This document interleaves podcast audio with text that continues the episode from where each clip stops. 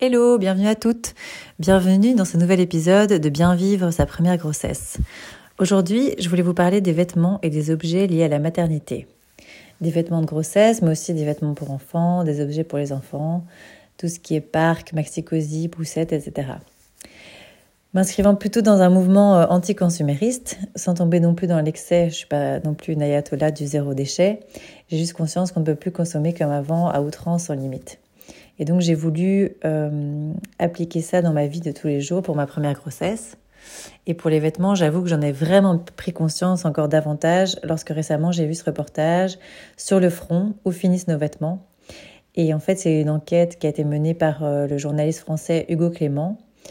Et il nous explique que même quand on pense faire une bonne œuvre en les déposant à la Croix-Rouge, on découvre que l'O N G revend les ballots de vêtements euh, qu'on a donné à la tonne, et en Afrique souvent. Donc effectivement, après de passer par la Belgique, par exemple, où les habits sont triés en fonction de leur état, les ballots sont notamment envoyés au Ghana, en Afrique, pour être vendus sur place. Et nos vêtements, euh, nos vieux vêtements usés inondent alors les marchés. Mais euh, ceux qui ne sont pas vendus sont carrément jetés euh, dans des décharges sauvages, euh, sur la plage, et cetera. C'est vraiment une, une grande source de pollution. Et moi, j'avoue qu'en voyant ces images, ça m'a donné froid dans le dos.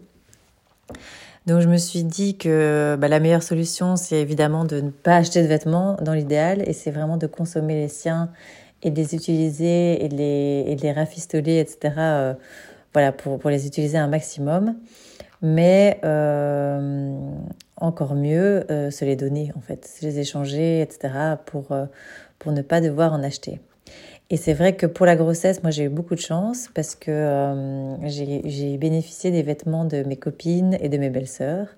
Et je dois dire que je suis super fan parce que euh, bah non seulement euh, c'est des vêtements en plus qu'elles n'ont pas mis beaucoup, parce qu'en général, dans une vie, on a quoi, trois, quatre, allez, cinq grossesses maximum. Et donc, les vêtements sont tout à fait neufs, tout à fait bien. Et euh, en plus, j'imaginais elles les porter quand elles étaient enceintes et j'ai l'impression de poursuivre un peu l'histoire. Donc euh, voilà, moi j'ai trouvé ça vraiment euh, top. Et alors c'est vrai qu'on n'a pas toute la chance euh, d'avoir un entourage comme ça. Et euh, il y a aussi des sites de seconde main qui sont très bien. Moi celui que je connais, euh, enfin le seul que je connaisse en fait c'est Vinted. Mais, euh, mais je sais qu'il y a aussi tout un, un, tout un tas de groupes Facebook.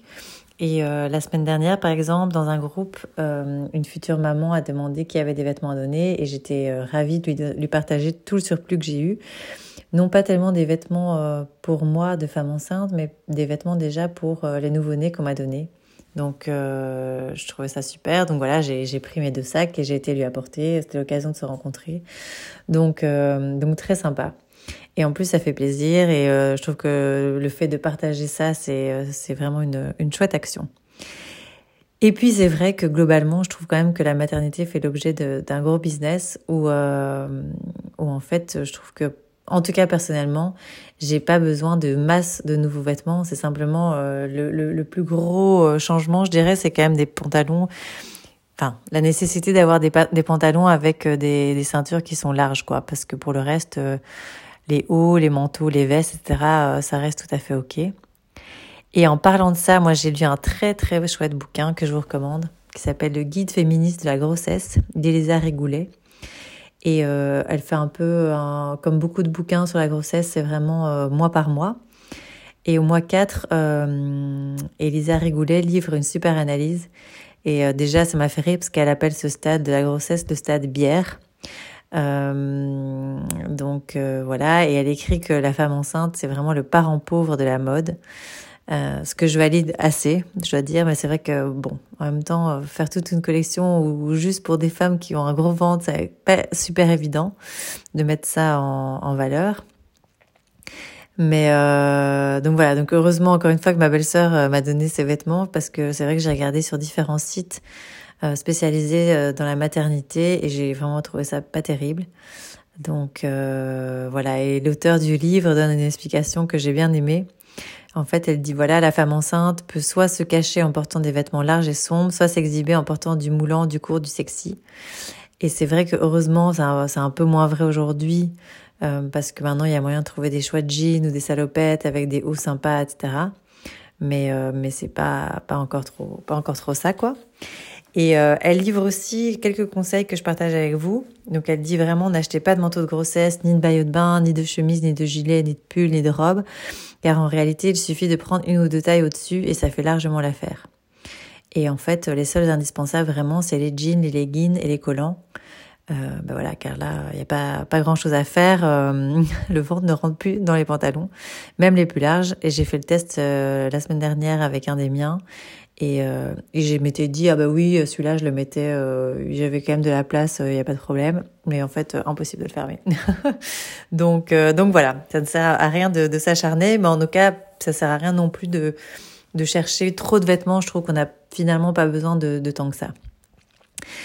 Alors pour les objets liés à la naissance, moi je dirais que c'est un peu pareil. Euh, bon, j'ai eu de la chance aussi de récupérer beaucoup de choses de mon entourage. Hein, ça c'est le, le petit plus quand on a les enfants, euh, quand on a des enfants euh, un peu euh, la dernière de son groupe d'amis.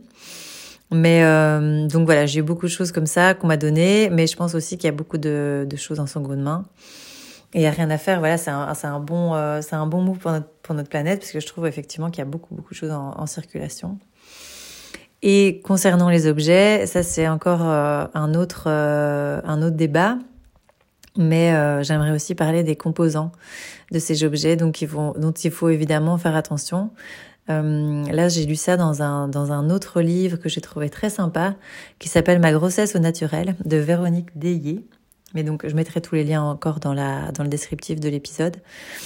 Euh, mais je pense que vous en avez entendu parler. C'est euh, d'abord le bisphénol A, qui est très mauvais, euh, qui est très mauvais, euh, qu'on trouve dans les bouteilles en plastique, les boîtes de conserve, les canettes, les tickets de caisse même, euh, entre autres. Tout ce qui est aussi euh, les, éviter les phtalates, donc qu'on trouve dans les P V C, certains jouets, certains cosmétiques, la peinture, la colle, les emballages alimentaires. Aussi le P T F E, donc plus connu sous le nom de téflon, qu'on trouve évidemment dans les poêles et les casseroles. Qui ont un revêtement anti-adhésif. Donc ça a bien privilégié tous les récipients en inox et ou en verre. Et aussi les parabènes, dont il faut faire attention. Là, on est plus sur les, les cosmétiques et certains médicaments. Mais, euh, mais voilà, ça, c'était un petit, une petite parenthèse. Mais euh, sans tomber dans la paranoïa, euh, je trouve que c'est quand même important, surtout euh, vraiment pendant la grossesse. Mais de manière générale, en fait, je trouve ça important. Mais de bien faire attention aux origines de, de tout ce qu'on achète. Euh, voilà. Et alors, euh, ça, c'était donc euh, ce que je voulais un peu vous vous raconter dans cet épisode que j'ai appelé euh, les fringues, les objets, euh, se les repasser et comment développer son éco-conscience. Euh, dans le prochain épisode, je vous prépare de plusieurs livres que j'ai lus sur la grossesse, dont euh, les deux j'ai déjà mentionnés, mais euh, en fait j'en ai lu pas mal. Je crois que j'en ai lu une petite dizaine parce que je voulais être sûre de bien. Euh... Enfin, je voulais être sûre. On, on sait jamais rien sur rien, mais Euh, en tout cas, je voulais bien me documenter, essayer de comprendre un maximum euh, voilà, cette période et, et avoir différents témoignages parce que c'est vrai qu'il y a beaucoup, il y a beaucoup de choses et en fait, il y a beaucoup de, d'avis différents sur la question.